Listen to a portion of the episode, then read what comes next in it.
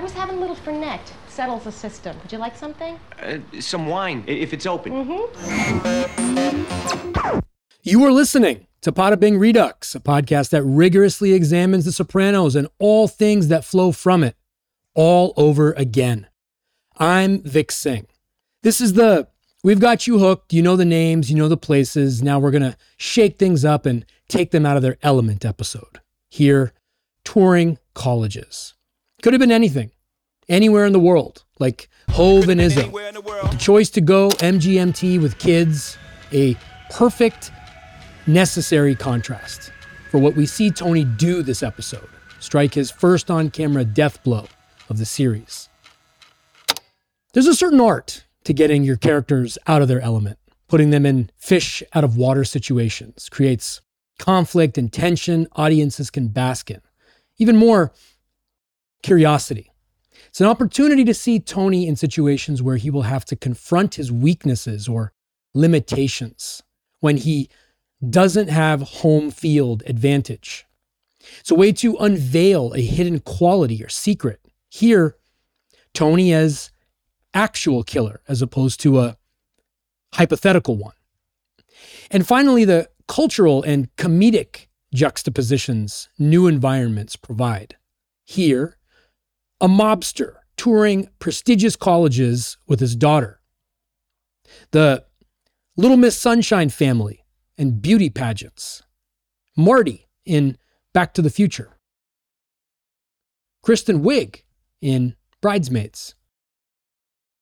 Ish Smith on any NBA team. What? 13 different teams in 13 seasons. He's a certifiable right answer on any immaculate grid. Then there's the matter of locations. They matter, and more than just because production teams have location scouts. Visual diversity, especially new locations, makes everything more dynamic, memorable. Think about the episodes that stand out the most Pine Barrens, Whitecaps, Commendatori, Soprano Home Movies. This one. What same ingredients do they all share? Varying locations, world building. Other shows that varied the terrain to great effect Homeland, Game of Thrones. Shit, they had a whole map at the beginning that would essentially tell you where they were going to go that episode. And The Crown. Where are you going?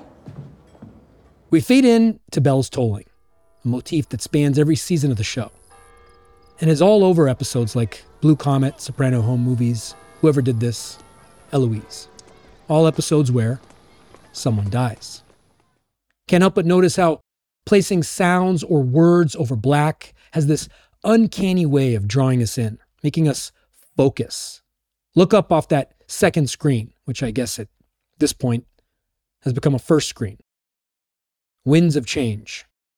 Here, there's a foreshadowing weight to it all. Meadow's been looking at colleges, and her debrief shifts to Tony's college experience. Different time, different place. Although, it's funny how big he or she is the first in our family to go to college used to be, compared to now. Now everybody has a college degree. And while I'm not suggesting it's become worthless, it's definitely been devalued. Don't devalue yourself. There's no scarcity anymore. You could say that about a lot of things, even prestige TV. The car ride, following up on Meadows' curiosities about her dad, in between not being able to find something to listen to, restlessness, thinking but not saying anything, the machinations of getting up the courage to ask that question, articulating her Easter egg hunting experience compared to most folks, the technique of framing everyday events most of us have, but stamping a unique context on top of it, is one of the things this show does best. Why it's undefeated in the intrigue category. It's kind of interesting how she waited until her senior year in high school to go there, though. Made me wonder about why kids wait as long as they do to ask their parents tough questions. When does that increased awareness set in? There's a version of that question that's relatable to all of us, especially those of us who are parents. Are we this or are we that? Why did we do this or why did we do that? Some of us might even have preempted those questions by preparing answers in anticipation of them. Not me. I'm just the messenger. Her look, the silence that follows it, those car silences, noise around everything but the unsaid thing, the inferences we make from them. Casey Affleck and Lucas Hedges in Manchester by the Sea, Austin Butler and Olivia DeJonge in Elvis, Donald Glover and Zazie Beetz in Atlanta, Tilda Swinton in We Need to Talk About Kevin, and my personal favorite, thanks in part to recency bias, no doubt, are the compendium of scenes throughout succession that say so much more than the thousand words they proffer. I don't know about you guys, but I could easily watch an entire film that takes place between two people in a car together, algorithms or analytics or AI aside, like Locke, but a two shot. Back to Tony and Meadow, how their silence gets Tony to open up and be more or less completely honest with her. Denial is the D in DNA for these guys, especially to people on the outside. Yet here we get a de facto boss opening up to his teenage daughter. What a construct. This scene is driven, no pun intended, almost entirely by just her looks the one before she gets the truth and the one after she gets it. She's got this otherwise powerful man on skates, like Cole Anthony in that Summer 23 workout video with Donovan Mitchell.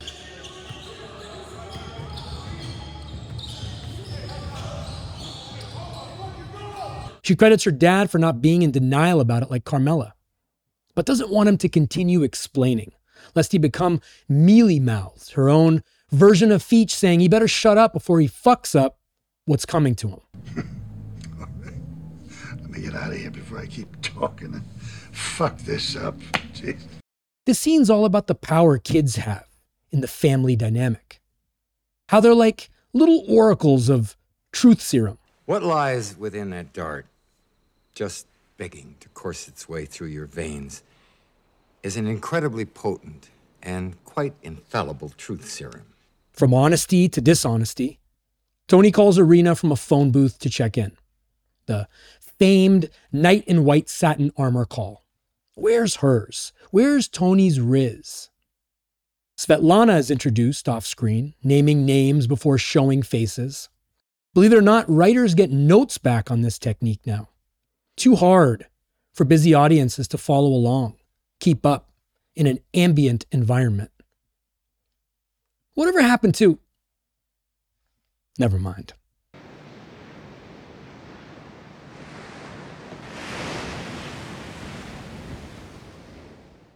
The decision to call the woman on the side before his wife, that whole thought process entirely a window into his priorities.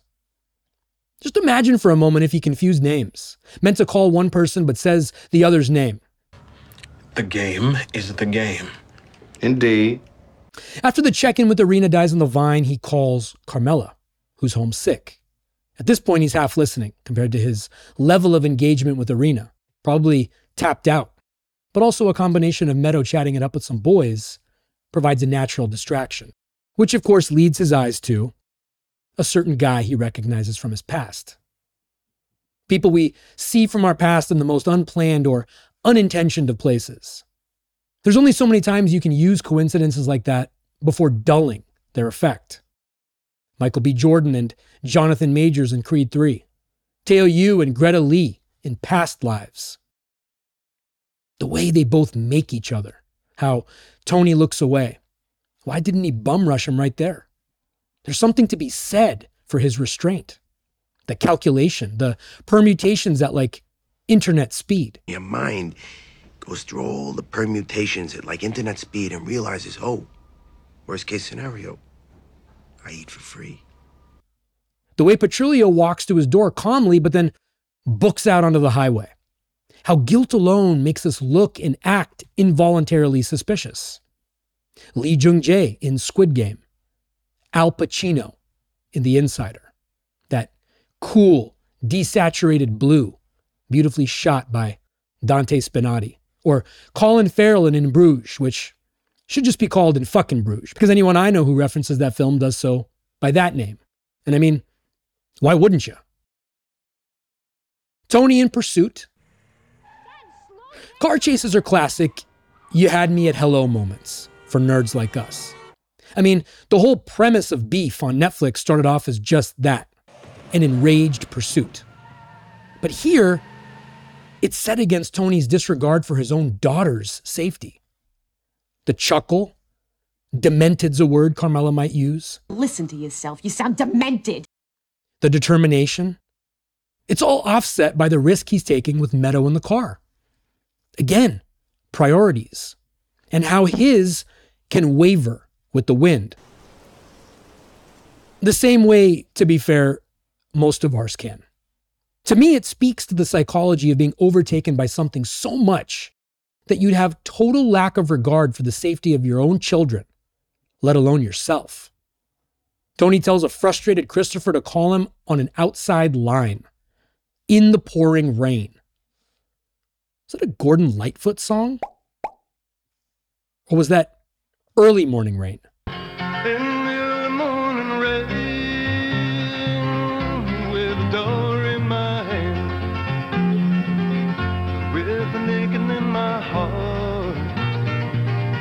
And my pockets full of sand. AJ brings Carmela breakfast in bed, but not before leaving a trail of disaster behind him. Also, Carmela's prolific Bonjour. command of the French language. At REV. Oof. Short scenes, fast cuts. Christopher arrives at his outside line. Waterlogged payphones. There's somewhat of an homage of that in Barry. And though not homages per se, because they came first, there's that great shot of Will Hunting calling Skylar in Goodwill Hunting and Sarita Choudhury in Mississippi Masala with Denzel. Tony debriefs Christopher on the Fabian Petrulio situation, the guy who flipped during Johnny Boy's reign and took down a lot of their crew. If you start doing the math on it, he must have been pretty young because he doesn't look that much older than Tony. What this scene is doing is establishing the plot of the episode in a quick, concise phone call. That's nicely cut short by a suspiciously approaching Meadow. Perfect timing, as always. Carmela welcomes Father Phil into the house, an unannounced visit, in the rain, in the dark, mind you, that shakes Carmela's illness right from her being and sends her into a doorbell dash of presentability. The edit of that is just perfect, anxiety inducing.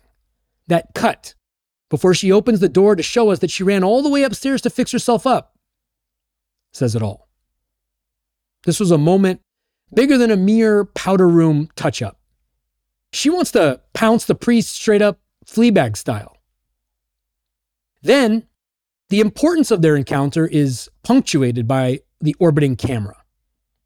Also, notice how much light fills the frame when Father Phil first walks in, just before the home being filled with complete darkness, as you see here in these two sequential shots.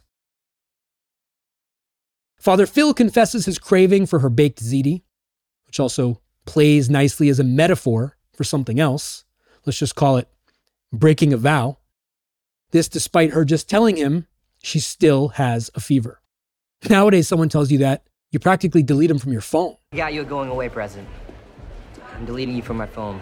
You're finally free, my animal magnetism. From complaining about Tony not being able to talk for two lousy minutes to Tony at dinner with Meadow talking. This scene is a classic how it starts versus how it ends. Starts calm, reminiscent, ends terse and defensive. Tony explains how Italians didn't have a lot of options at one point, something uniquely relatable to any immigrant experience. Meadow counters with Mario Cuomo, as in her dad could have been that or a version of that. Same way parents of Indian kids that fall short of Satya Nadella or Sundar Pichai or Rishi Sunak no doubt are reminded about their exploits and how shitty we are compared to them. It's an interesting idea, though, dramaturgically. The things we wanted our parents to be versus what they actually are, and how that shapes and informs and guides that relationship as years go by. Tony's honesty is powerful here. Also, putting it up front like this almost absolves him of what he does later this episode shrewd writerly planning. His admission to Meadow that maybe he was too lazy to think for himself and just fell into the family business like his father and his uncle is a Christmas tree waiting for ornaments. Also pays off part of the last scene with Father Phil and Carmela about why she didn't go up to Maine with them. Had that happened, none of this would have. The idea that rebelling in his family would have been selling patio furniture on Route 22 makes you realize how relative everything is. A simple kind of life.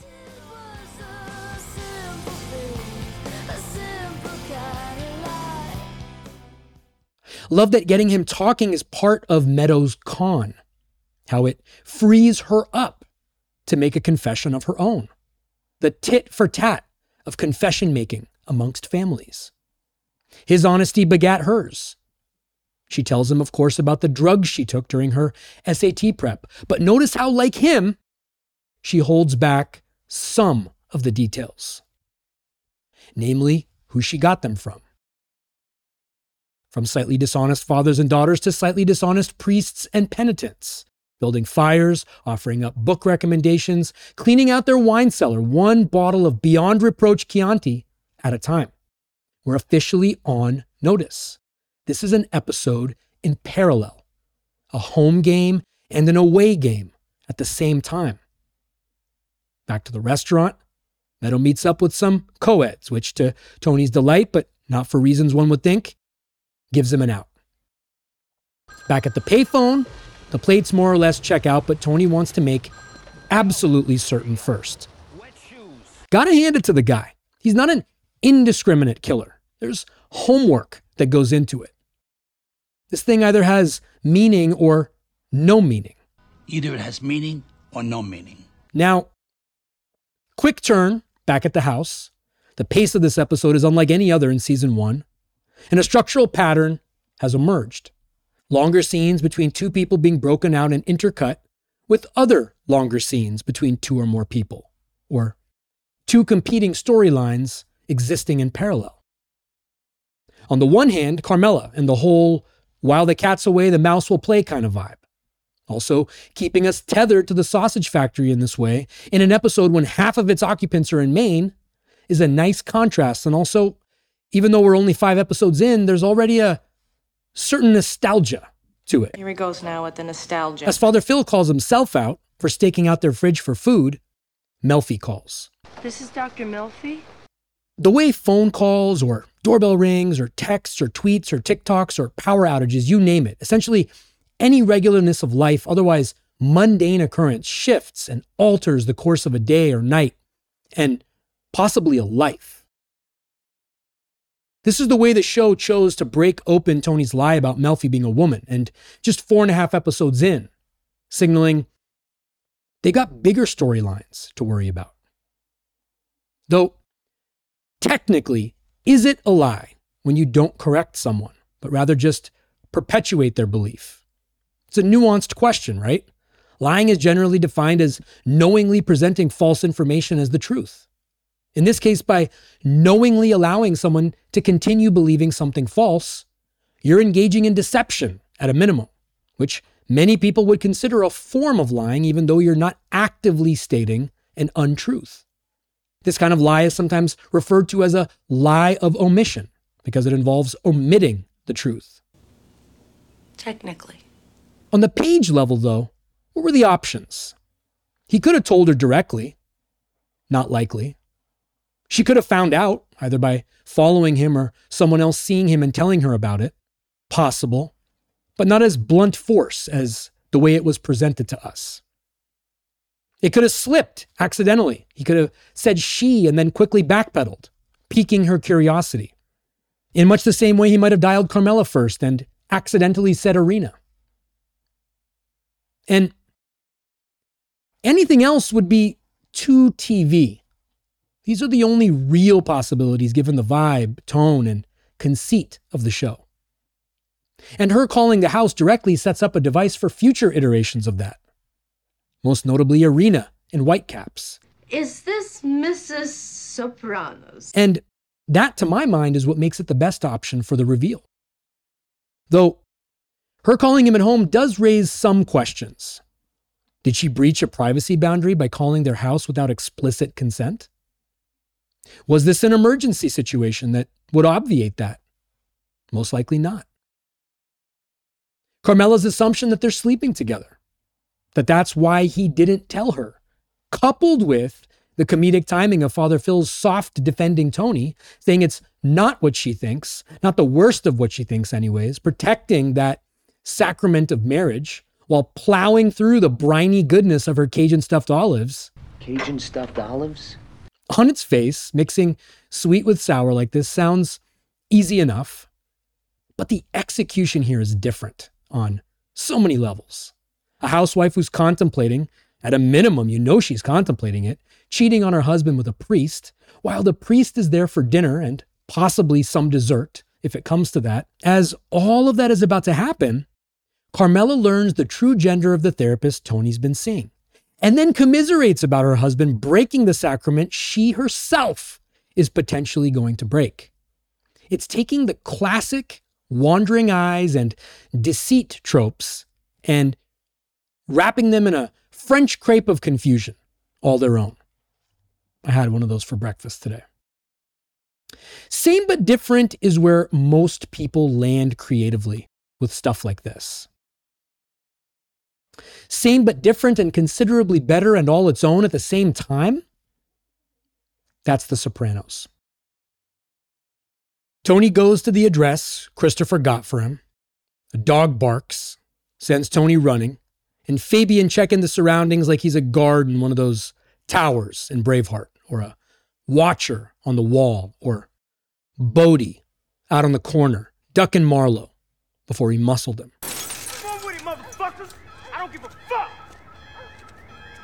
Right here! Fabian hears a car start, runs out the front door to try and catch a plate. The way he knows he's made. Show, don't tell. Now we know he knows. But Tony doesn't know that. Dramatic irony on drip. Back at the house, they're a few hours further in, as evidenced by the three logs nearing the end of their burn in the fireplace. They're dissecting the merits of Scorsese's The Last Temptation of Christ. Speaking of Scorsese and the word last, I just watched the documentary he did about the band called The Last Waltz and was absolutely floored.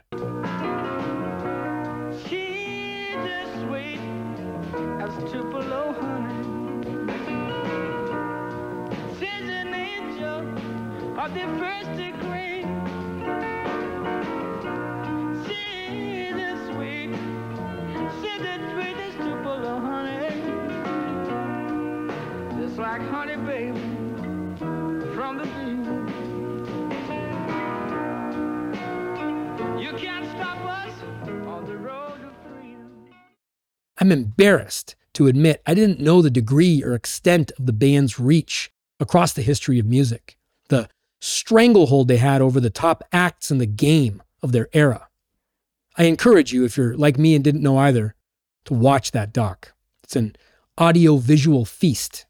And speaking of audio visual feasts, Father Phil does a De Niro impression, were he to have been the one to play Jesus instead of Willem Dafoe. It's rough, but a little better than Tom Hiddleston's impression of De Niro on Graham Norton's show that he did right in front of him. Interesting, given the context of the show, that he incorporates Barabbas in his monologue, the ruthless killer and criminal who was pardoned in lieu of Christ. Their conversation shifts to the paradox of Jesus and his teachings, the contradictions, love and violence, riches and materialism, forgiveness and judgment, exclusivity and inclusivity, healing and suffering. For Father Phil, it all reduces to love, changing people through love. A direct hit to Carmela's battleship.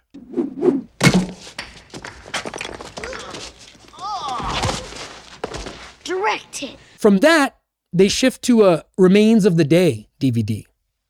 Because of Emma Thompson, Father Phil's all in.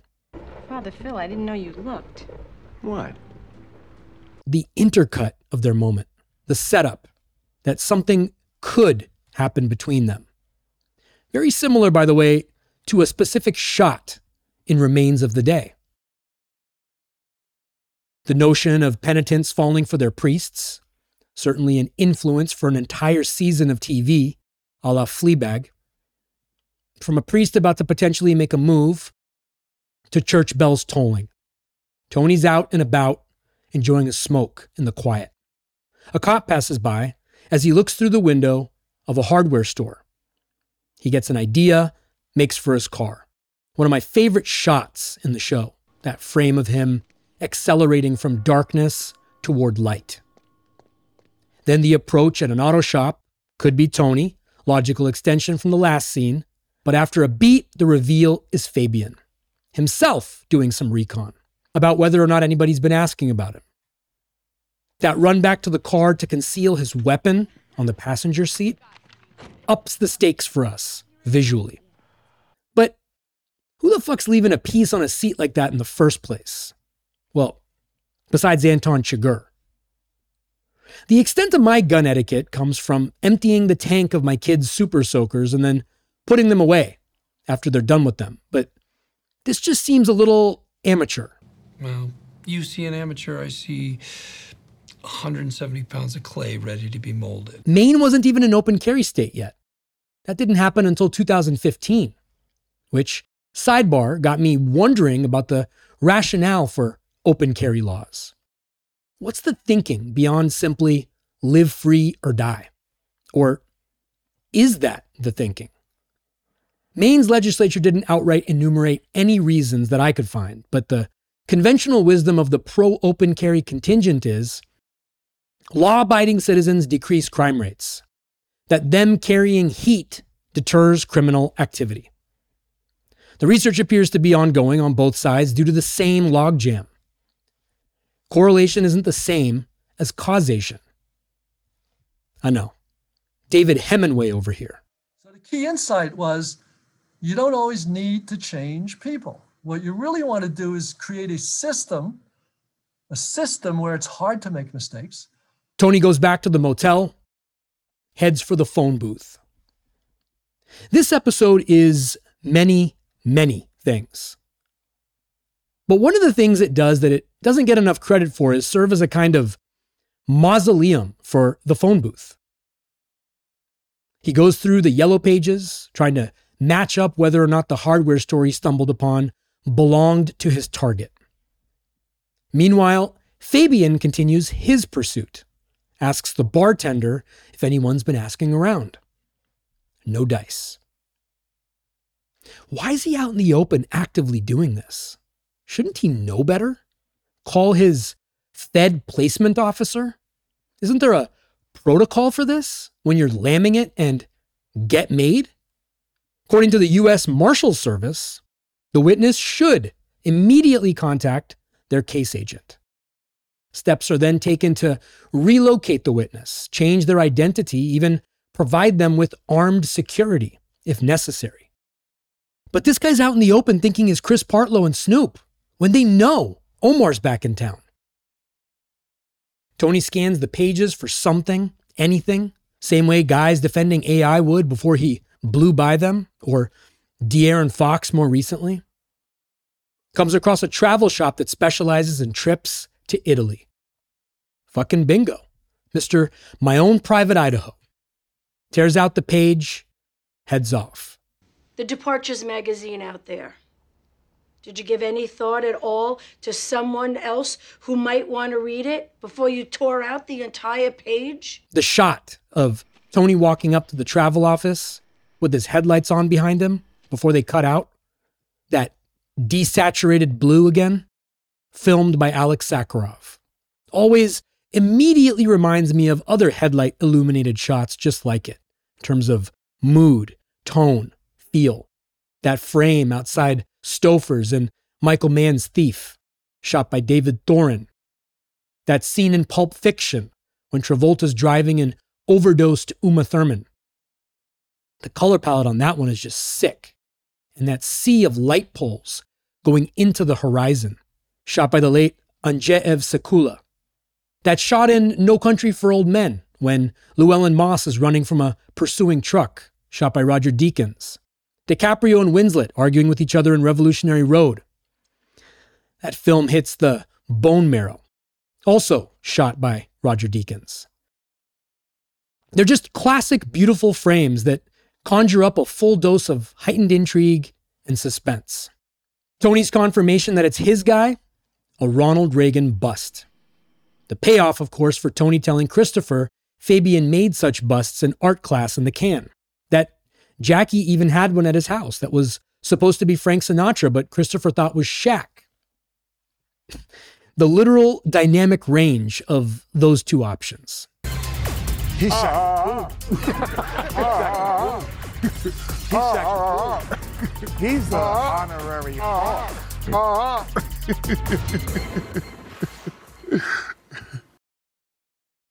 Embellished lips aside, the bust is pretty close. About as good as the Reagan mask Bodhi wore in Point Break, anyway. Meanwhile, Fabian stops by the motel, the quintessential neon sign outside a motel office, emphasized as recently as Noah Baumbach's White Noise, the Sharp Objects pilot, and there's also, of course, probably the film that invented the shot, Psycho.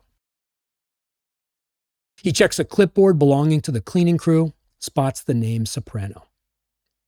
Is this guy really going to beat Tony to the punch? Again, we know he knows, but Tony still doesn't know. That's the driver of all this. The de facto leverage Fabian has on Tony at this point, almost making him an underdog. Scrappiest underdog in cinematic history. The little ways in which the writing gets us to root for him, when everything on its face tells us we're not supposed to. At home, Carmela and Father Phil are at the critical point of Remains of the Day the manifestation of unrequited love, unspoken feelings, missed opportunities. Too close to home, and Carmela can't take it anymore. And I think that's what she's seeing right there, reacting to. Instead of what I think the bigger meaning of the movie, or in particular, the reason Chase includes it in the show is. And it's that of regret. And reflecting upon it, the Hopkins character devoted his life and loyalty to a man unworthy of it.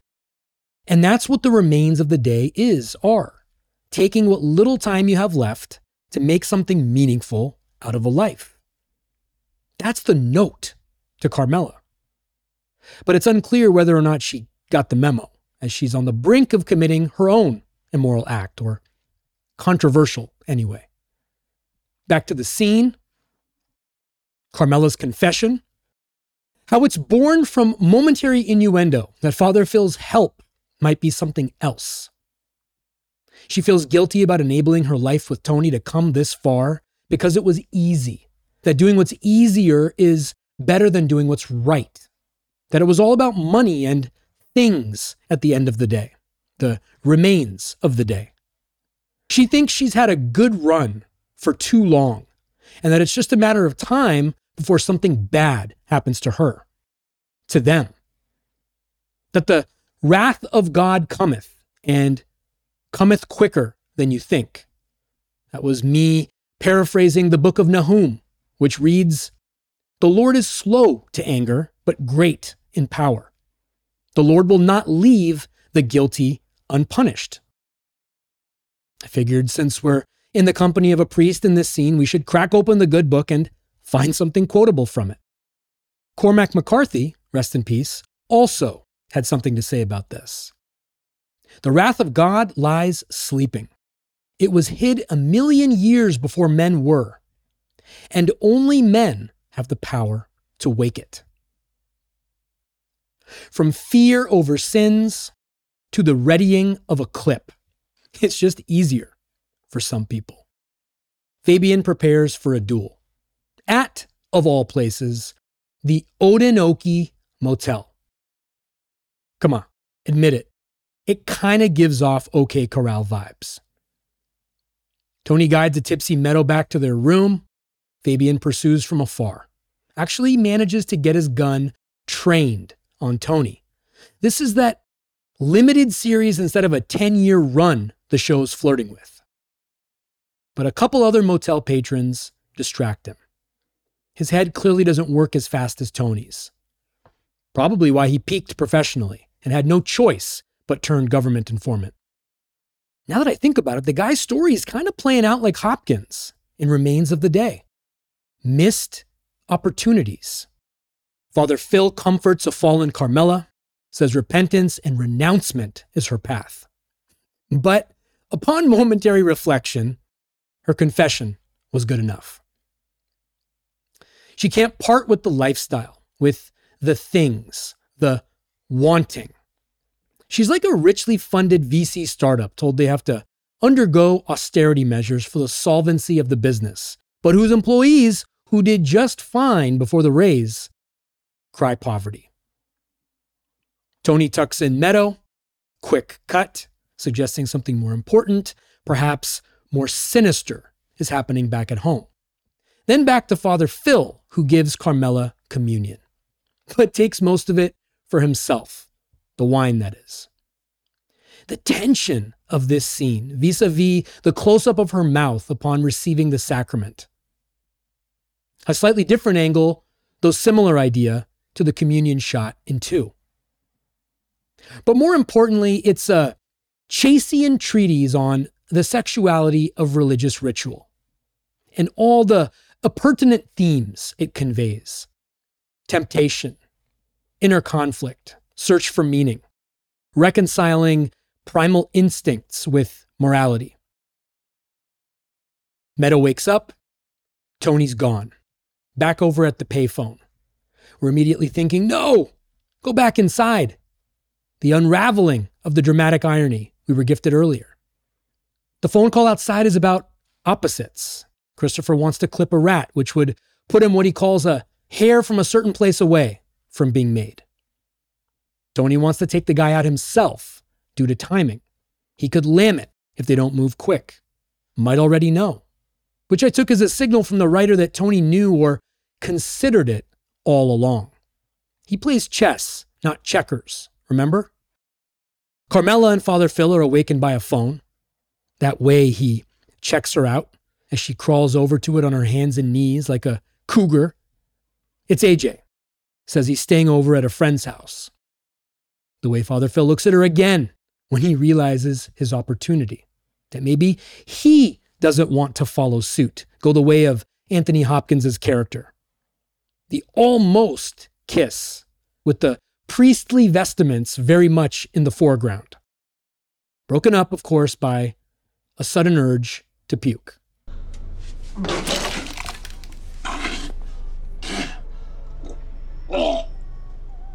Imagine if he'd waited a few more seconds.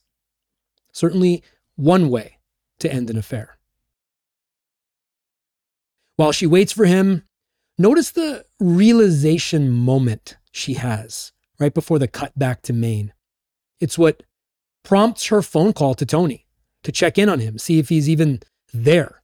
Or maybe she's feeling guilty and wants to hear his voice to purify things, make the encounter with Father Phil vanquish. But what it artfully does is make Tony suspicious that Fabian is, in fact, onto him now. Now we are more or less on equal footing with Tony in terms of knowledge. He's at least caught up to us. The two shots of her waiting in the kitchen, one up close, and then one out wider, giving room for the lightning to encircle her. Those lightning bolts of wrath aren't very far away at all. The next morning, Tony and Meadow head out, load up the car. Fabian, still there, watches from afar. the choice to make the camera shake as he peers through binoculars. Tony's giving him the illusion that he's leaving, and all the while staying calm, not giving any tells one way or the other. You got to figure he knows he's being watched or at least senses as much. And what's that thing called when you do something to make someone else think you're doing it, but actually you're just setting them up, uh, laying them into a trap? I guess baiting? Yeah, you must have been at the top of your fucking class. Tony drops her off at Colby College, says he'll be right back. Forgot his watch. Asks for a student paper because who doesn't have time to read a student paper?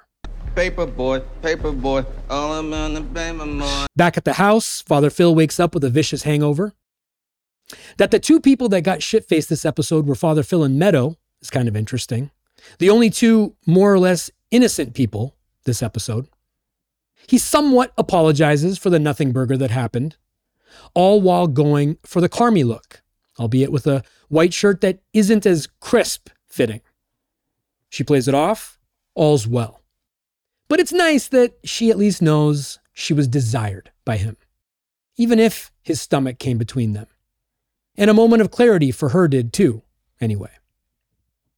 Fabian recruits two addicts turned hit people to take out Tony, all in exchange for a bag of dope. But they walk. Not that stupid. Not yet, at least. Gotta wonder, though, why delegate now? Why go for broke the night before, then retreat and farm it out to a bunch of amateur dope fiends? Let the dope fiends draw fucking straws. Then later, he's on the phone calling around for some more recruits, as if there were a brokerage that specializes in this niche. When he hears something. This scene is all about how to kill someone in broad daylight without setting off any alarms. How, when you're under the gun, literally and figuratively, every sound, every out of place piece of normalcy you're used to is amplified. Note the duck as he exits his office. Then the decoy of the deer, thinking he's in the clear until Tony comes from behind with some red electrical wire. The two shot, low angle kill. Tony's Guys Like Us line feels like a great title for something. The ducks afterward, how Tony looks up, the blood on his hands. There's a very similar shot at the end of Remains of the Day. Can't help but think it was a little salute to that. And then there's the matter of leaving the body there. I mean, it's understood that there's going to be a disposal. Tony wouldn't be that messy. A simple police investigation looking at who came in and out of town that week could easily put T on a list of suspects. So you got to wonder what's the strategy all the way up there in Maine? Limited resources and all, boots on the ground. Tony pulls up to pick up a patiently waiting Meadow, fills her with stories about where he was, then off to Bowdoin, wrapping up their tour of the Little Ivies. In the car, she notices mud on his shoes, then the blood on his hand. Says it was a screen door. She's convinced he threw down with that guy. But he says she can't believe everything she thinks because she was seeing pink elephants last night on account of being drunk. A euphemism for hallucinations due to alcohol. Delirium tremens. Useless fuck can't hold his liquor. She relents, but still suspicious. Railroads him with an I love you to see if that squeezes the juice of honesty out of him. But nah. Over at Bowdoin, as she goes back to discuss her future, Tony's stymied by a Hawthorne quote, who, by the way, specialized in writing about guilt, sin, and redemption. So it's absolutely zero coincidence he's the quotable insert for this episode's liner notes. The relationship between Bowdoin and Hawthorne, again, a student passing by reminds us, their most famous alum. No man can wear one face to himself and another to the multitude without finally getting bewildered as to which may be true. There's that sad clown conundrum. Wrapping things up, they pull up at the house. Carmela welcomes the two Ivy Leaguers back, a favorite expression of the show, relayed every other season. Carmela says it in season one, Artie in three, Tony B in five. There's no food in the house on account Monsignor Jughead ate it all, a likely reference to the long running character in Archie comics, Jughead Jones, who, among other things, is obsessed with eating food. She confesses, that's twice this episode, that Father Phil spent the night because she doesn't want Tony to hear about it from someone else. Well, Carmela, the guy spends the night here with you, and all he does is slip you a wafer? That's verging on sacrilege. Oh, I didn't mean to verge. But she's also flexing in an anything you can do, I can do better kind of way. The thornbird line refers to a mythical bird that searches for thorn trees from the day it's hatched. The story goes that when it finds the perfect thorn, it impales itself, singing the most beautiful song ever heard as it slowly dies. It's a metaphor for the pursuit of love and happiness, which brings both joy and suffering. And then the bomb she drops. Oh, by the way, your therapist called. Jennifer? The way she drops it, the way she walks off, that mic drop cadence, the way Tony chases after her. Relationship one upsmanship at its very best. And makes you realize how she got him back under the guise of a religious experience. She atoned by shoving it up his ass. That's all I got. Thanks for listening. See you next time. You can take all the tea in China,